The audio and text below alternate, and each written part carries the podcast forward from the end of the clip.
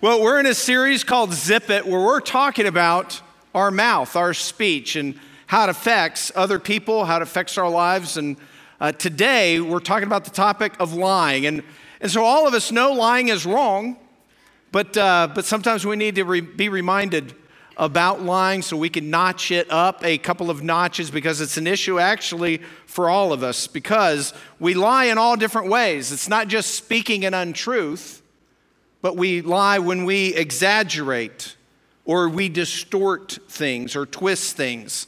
Uh, we deceive people by only telling them a partial truth, or, or we deny things that are true that we shouldn't, or we, we break our promises. We omit key details. I mean, there's all these different ways to, to be dishonest, and, and we need to, to focus on that. And um, the stats are alarming. I, I got to tell you, people have done different studies on this, and, and one predominant study has shown that women, it's, it's Father's Day, so I can mention women uh, lie on average three times a day. That's over a thousand lies a year. I am shocked at that. Now, men only six times a day, but women you know, but it's Father's Day, so women three times a day. That's bad stuff. And so we really do need to be reminded of some of these biblical truths. And, and the first thing we might start off is just why we lie. It's almost always self serving uh, to make us look better or to keep us out of trouble or to cover up a mistake that, that we made. It gets us out of awkward situations, right? And um, Sometimes, at the very best, we lie to protect somebody else's feelings. But even when we're doing that, it's really for ourselves so they don't won't think that we're such a jerk that we would just tell them the truth, right? I mean, even when we're protecting somebody else's feelings, it's sort of self-serving in a lot of ways. And I think for Christians, you know, we we lie and part of the motivation is because we don't trust God enough. And so lying is pervasive in our culture. I mean, we see it all the time. Of course, we see it maybe more on the national stage. You know, I, I think maybe it seems like politicians have always broken promises, but it seems like we, we've notched it up a level where now people just, you know, they just lie straight up and they repeat it and repeat it. It's almost like that the, the thought in our day or the belief in our day that is that if you say a lie often enough and if it's, if it's repeated by the media enough, that the majority of people will, will just believe it just because of the sheer volume of how it's passed along. And, and that could be true. I don't know. What seems new to me, also, besides that today, is a lot of times in the political realm, it's like politicians who are sort of caught doing something wrong will say that the other side is doing that exact same wrong. I don't know if you've noticed it. That to me is kind of a new thing that I had never really noticed before, but uh, it's just different. And of course, the reason we're talking about it here today is because lying isn't just a problem with politicians, is it? We all struggle with lying. We all struggle to communicate the whole truth. And, and, if you're a little foggy on that, I would ask for a show of hands, but I don't want to call people out for liars. But, uh, you know, just try some of these on. Most common lies. I'm fine. Nothing's wrong. Ever hear that one? When obviously something is wrong. Or, or if it's an excuse at work or something, well, my phone died.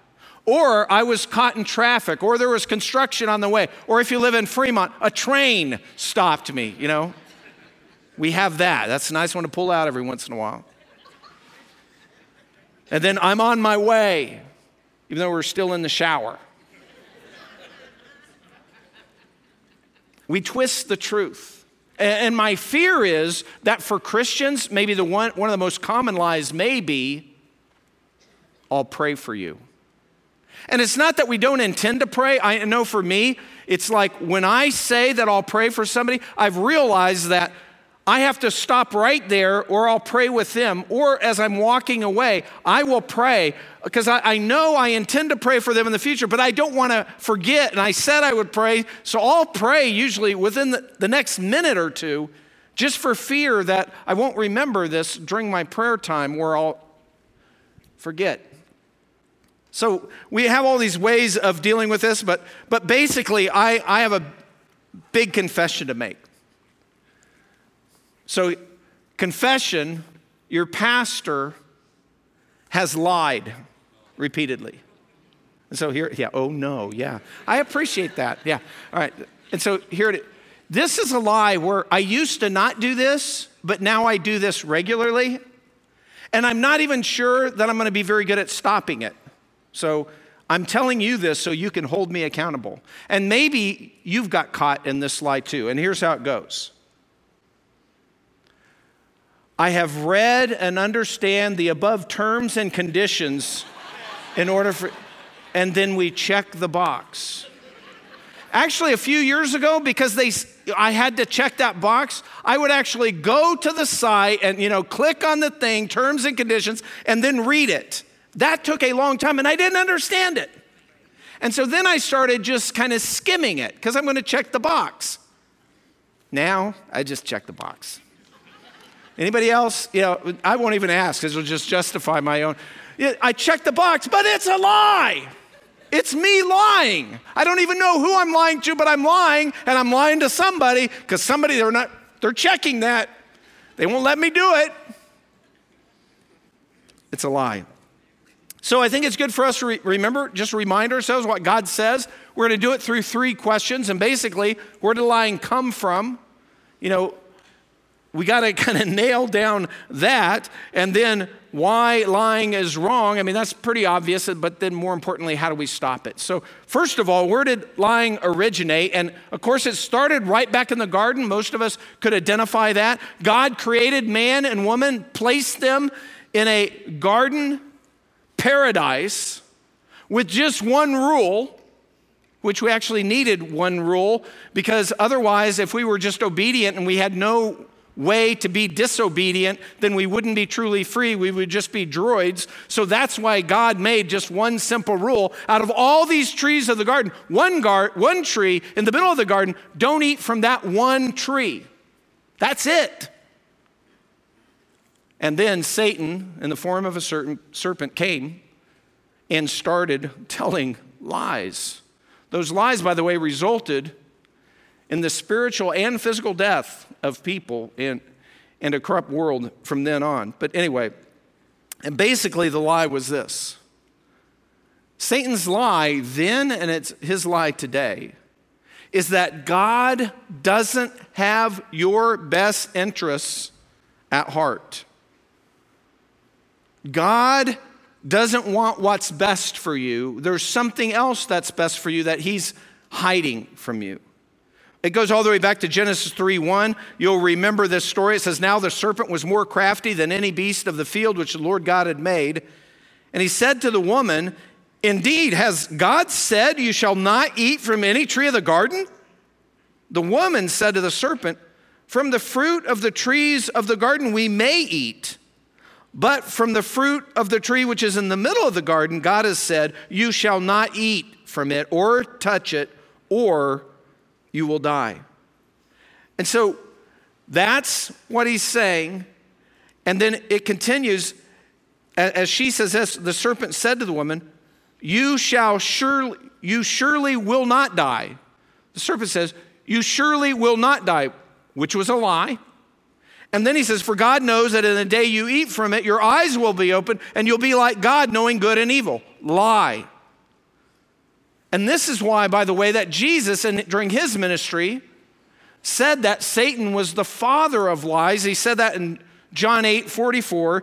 He says, as he's arguing with some of the Pharisees who are against him, actually, they're trying to kill him, he says, You are of your father, the devil, and you want to do the desires of your father. He was a murderer from the beginning and does not stand in the truth because there's no truth in him.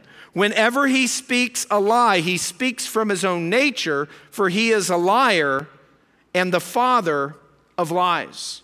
The problem for all of us is because those first lies cause Eve, and then by extension, Adam, to sin, disobey God, sin entered into the world, entered into all of us by our nature, and now we all have these, these issues of sin, including the issue of lying that we have to deal with. And that's why Jesus says in Matthew 15 19, For out of the heart come evil thoughts, murders, adulteries, fornications, thefts false witness, slanders, those last two, lies. He's saying we got we it comes from our hearts.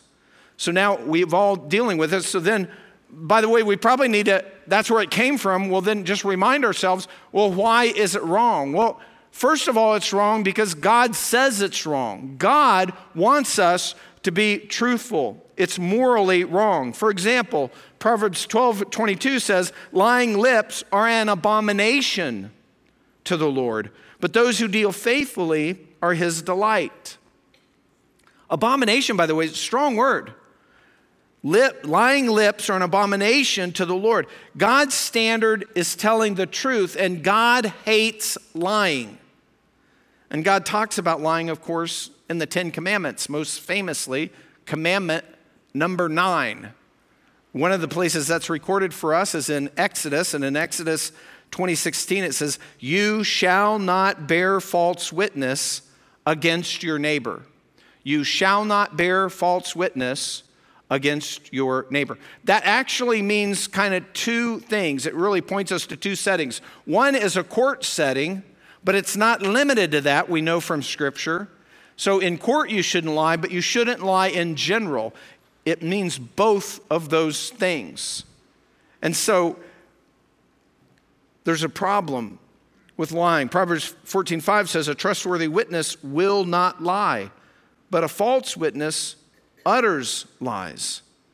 Now, we can dig a little deeper into lying, and actually some theologians would make a case that lying is not always a sin. Some would say there is one circumstance when lying is not a sin, and that's when you lie or deceive somebody to immediately save human life, human, innocent human life. So if there's some situation you're in and you tell a falsehood that's going to immediately save an innocent life, that that's okay. And there's and the reason they say that is there's a couple of examples in the Old Testament that flow that way. And the first one is the, the Hebrew midwives. Back when uh, the Jewish people were enslaved in Egypt, the Hebrew people, and while they were there, about the time that Moses was born, there was a command from the Pharaoh that the Hebrew midwives that they would kill all male babies that were born. And they didn't want to do that. They believed in God's law, it was higher than Pharaoh's law, so they didn't do that, which was good, but then they lied to cover that up. The other example is Rahab the prostitute. Later in history, when those same Hebrew people well, uh, were entering into the promised land, they had to go through Jericho. They had some spies spying out the land. There were a couple of them in Jericho. They were being found out, and Rahab the prostitute hides them. And then she has to lie in order to do that. But then, because of that, God protects her and she's blessed. She actually becomes part of God's people, actually ends up in the lineage of Jesus himself.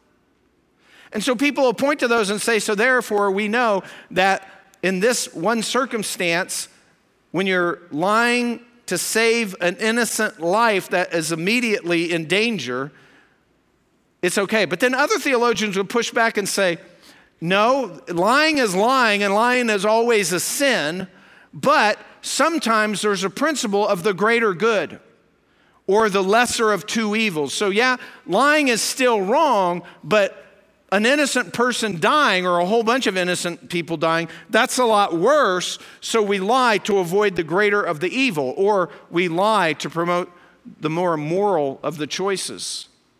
And, you know, that's probably the better way of looking at it because if we don't, uh, then we start finding ways to justify sin, and that's a very slippery slope. And I say all that, and let me just stop right there because we got on a rabbit trail there. So let me just stop. None of us will probably ever be in that circumstance, all right? Because I could see your wheels turning. Oh, maybe it's not always a lie. So maybe some of the times I've lied. No, none of us will probably ever face that circumstance in our entire life, right? Right? right? Okay, yeah, we can move on. So off the rabbit trail. So just keep that in your mind. So lying, what God is pointing out is that lying destroys justice if lying is happening in our court system, for example.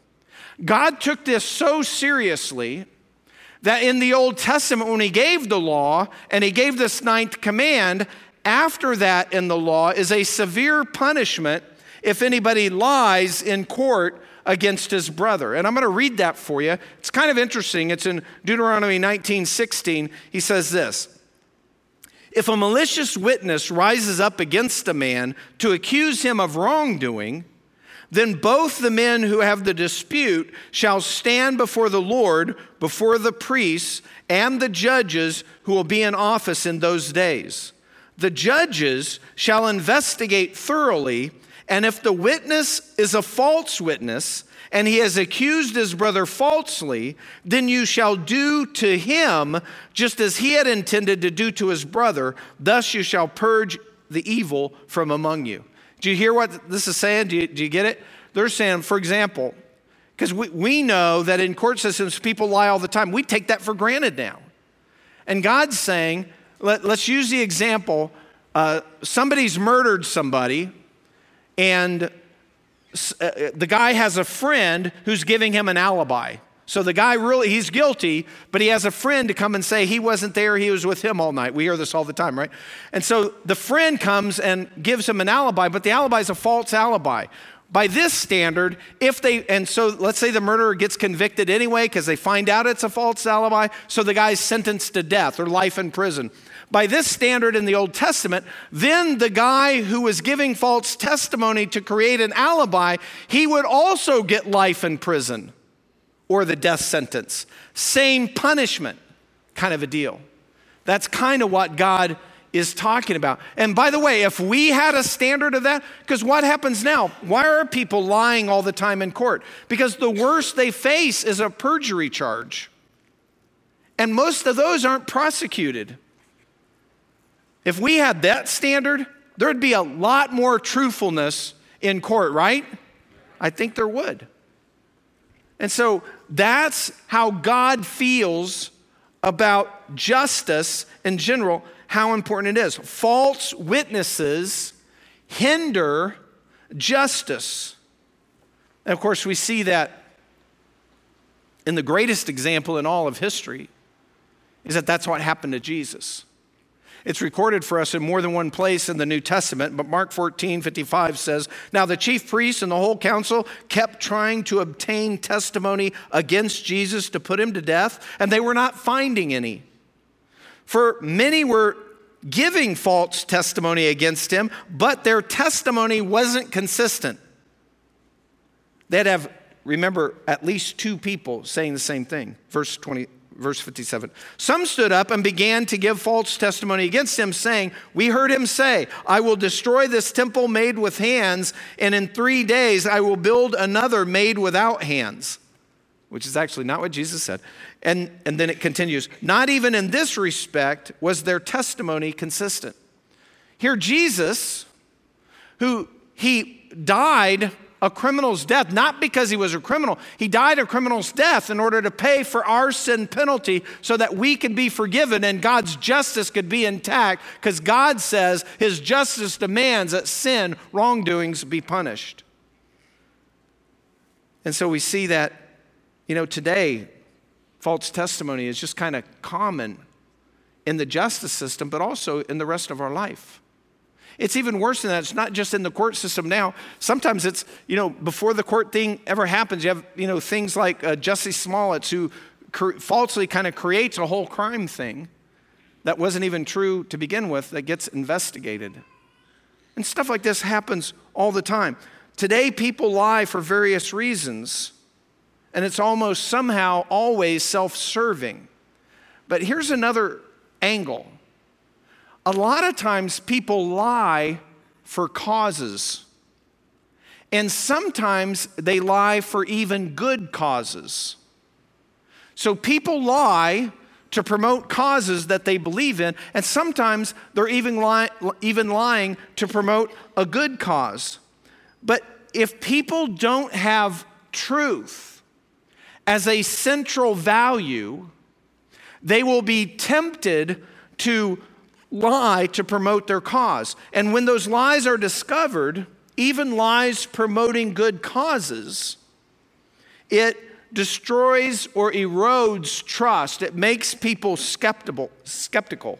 And then if there's no accountability for the lies that they told, people then become distrustful uh, of the whole system.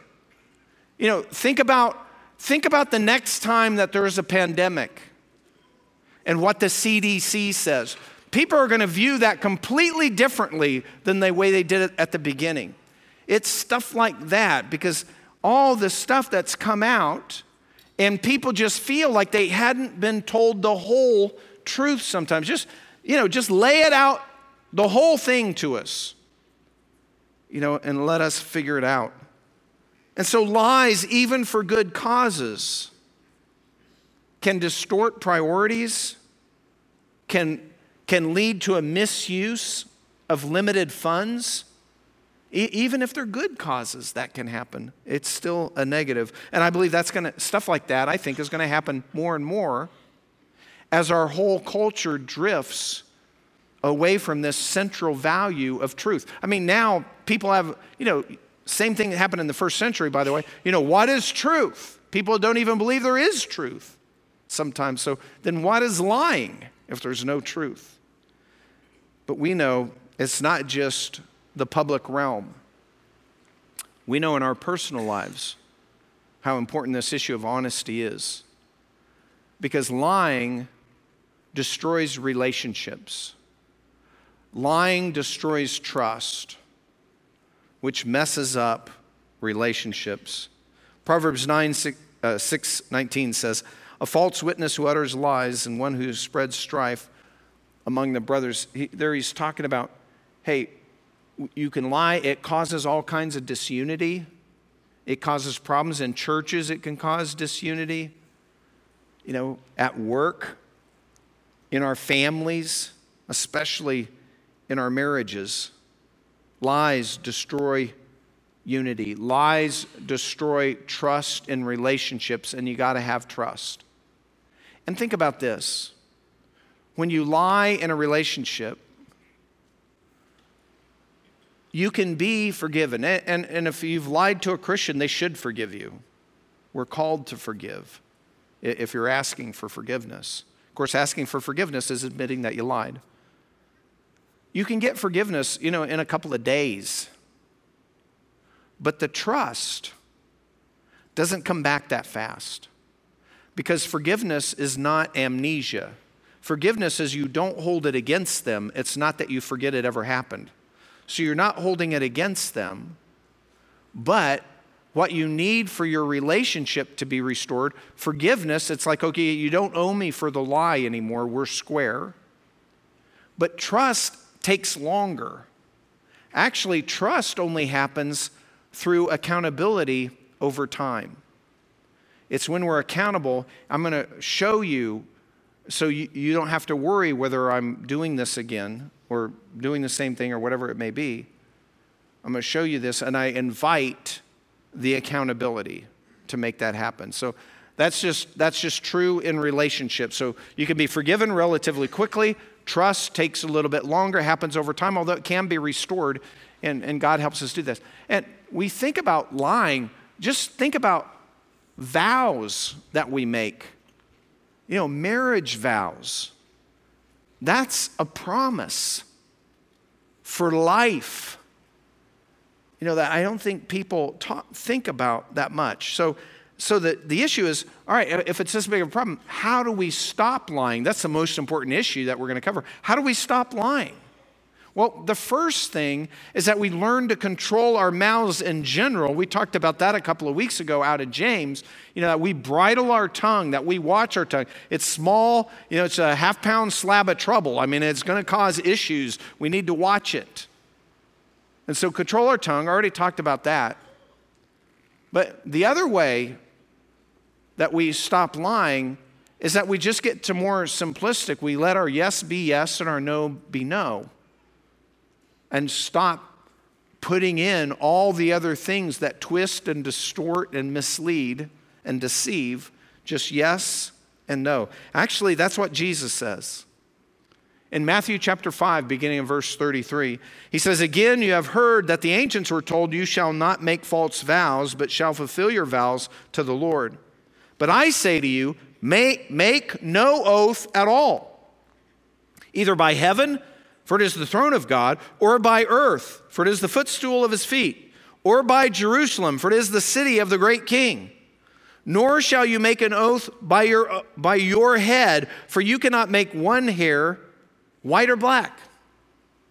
Believe me, I know. You can't do that. Here's the deal.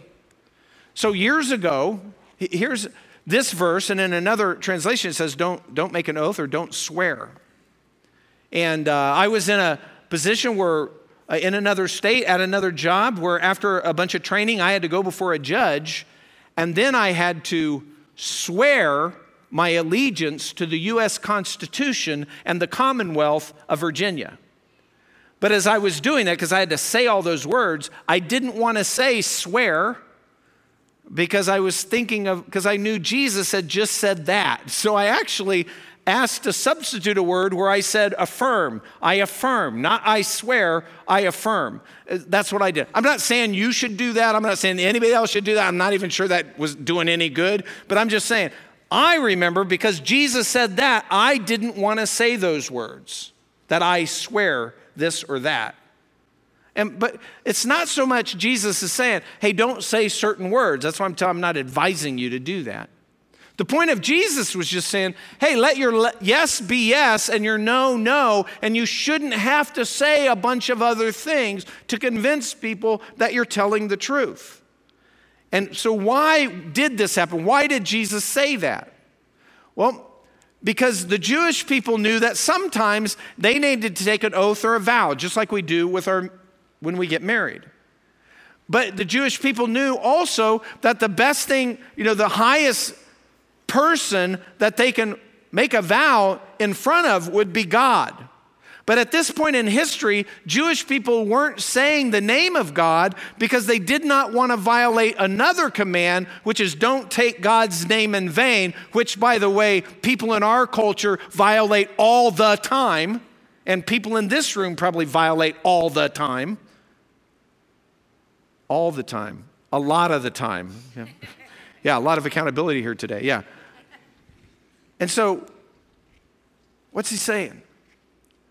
So, people were not wanting to use the name of God, but trying to invoke God. So then they would say things like, well, uh, on Jerusalem or on the temple or on, you know, on the sacrifice, or, and they would use these for euphemisms for God, just instead of saying God, or by heaven. It's the same thing we do today. Have you noticed? You know, people will say, you know, on my life, on my mother's grave, stuff like that. But you know what we do mostly today where we add stuff? Is we say this. Well, to tell you the truth, and then we go on. And it's kind of like, are you just saying that everything else you said was not true? You know, or that we interject every once in a while, well, honestly, you know, but God's saying we, we shouldn't be doing stuff like that. As people of God, we know that, hey, we're all, we've all sinned against God. We all deserve separation from Him. But God, and, and we've, all been in, we, we've all inherited a sin nature back from Adam and Eve. But God loves us anyway, in spite of our sin, but He's totally just. Sin has to be punished. And so How does he love us? Well, he loves us so much that he allows his one and only son, Jesus, to come be falsely accused and be sentenced a criminal's death in order to pay for our sins. And if we would just see that, and if we would just put our trust in Christ alone with a desire to follow him, we're forgiven from everything. But then we live a different life. We start wanting to follow him and wanting to do life his way. And Jesus is telling us that, hey, as believers, people should see you differently. You should act different. You should be different. Here's how he wraps that up in the very next verse, verse 37. He says, But let your statement be yes, yes, or no, no. Anything beyond that, these, he says, is of evil. And James 5:12 says the same thing. He says, "Hey, followers, be so known for your truthfulness that you just say yes or no, or you say this is the, the way it is, and that there's no deceit in you, and people aren't asking you to, to swear or make an oath or a vow or expecting you to throw in any other clauses to make what you're saying appear more truthful. Just be a straight shooter, is what he's telling us to do. That's how we should be known as believers. So, how do we stop? Well, we get control of our tongue. We just say, you know, our yes is yes and our no is no, and we just shoot it straight. And then the last way that I want to talk about today that we stop lying, that we can get a grip that we can make this happen is that we speak truth in love. And that's what Paul tells us to do in Ephesians chapter 4. In verse 15, he says, But speaking the truth in love, we are to grow up in all aspects into Him who is the head, even Christ. So he's telling us, hey, speak truth. Believers, speak truth in love, especially in the context of the church. And then he goes on to say, hey, Paul goes on to teach in this chapter that God, for all of us who are true believers, not everybody here, but all of us who are believers, and we're only saved by grace, it's no merit. All of us who are believers, God has gifted us through His Spirit with abilities to serve the church. And so we all have these. And he talks about how we all come together with these different gifts to make church work. We call it here, we call that, that's our fourth D, right? Deploying for others. I won't even ask you to go through that. You know, just discover truth, decide on Jesus, demonstrate change, deploy for others. That's what we help people do here. And he says, hey, our lives should be different. He continues in verse 20, Paul does. He says, But you did not learn Christ in this way. If indeed you have heard him and have been taught in him, just as truth is in Jesus, that in reference to your former manner of life, you lay aside the old self, which is being corrupted in accordance with lust and deceit, and that you be renewed in the spirit of your mind, and put on the new self, which in the likeness of God has been created in righteousness and holiness of the truth. And then the kicker, Verse 25. Therefore, laying aside falsehood, speak truth, each one of you, with his neighbor, for we are members of one another. He's kind of, primarily there, he's talking about church, church family, other believers, but the whole context is hey, believers should be known for their truthfulness, and we should speak truth in love. That's the saying that I've shared with you that you know we hammer on our staff, or I hammer on our staff, which is Love first, lead second, but always do both.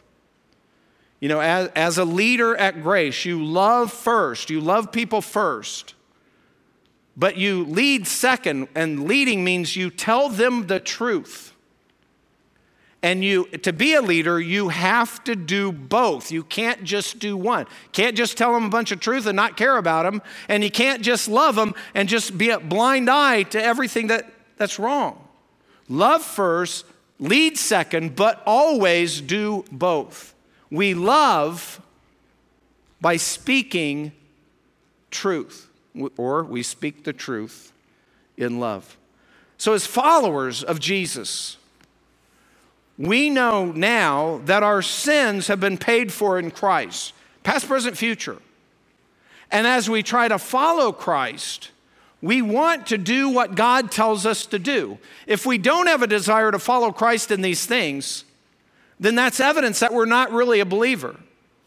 But as believers, in gratitude for his forgiveness for us, we want to follow him. And as far as the old things in the past, remember, he's forgiven us. He's cleansed us. He's washed us. He's made us new. He's given us new direction for us to follow. He, he invites us in to fellowship with Him. That's what He wants for us in our life every day. And so when we get into habits, and a habit of being not fully truthful, we need to adjust that, change it. And the way we do that is we ask God, we invite God through His Spirit to search our hearts. We ask God, God, where am I not being truthful or fully truthful in my life? Where am I fudging? Where am I deceiving? Where am I not being totally honest? And we figure that out, and then we admit it that's called confession. We admit it to God.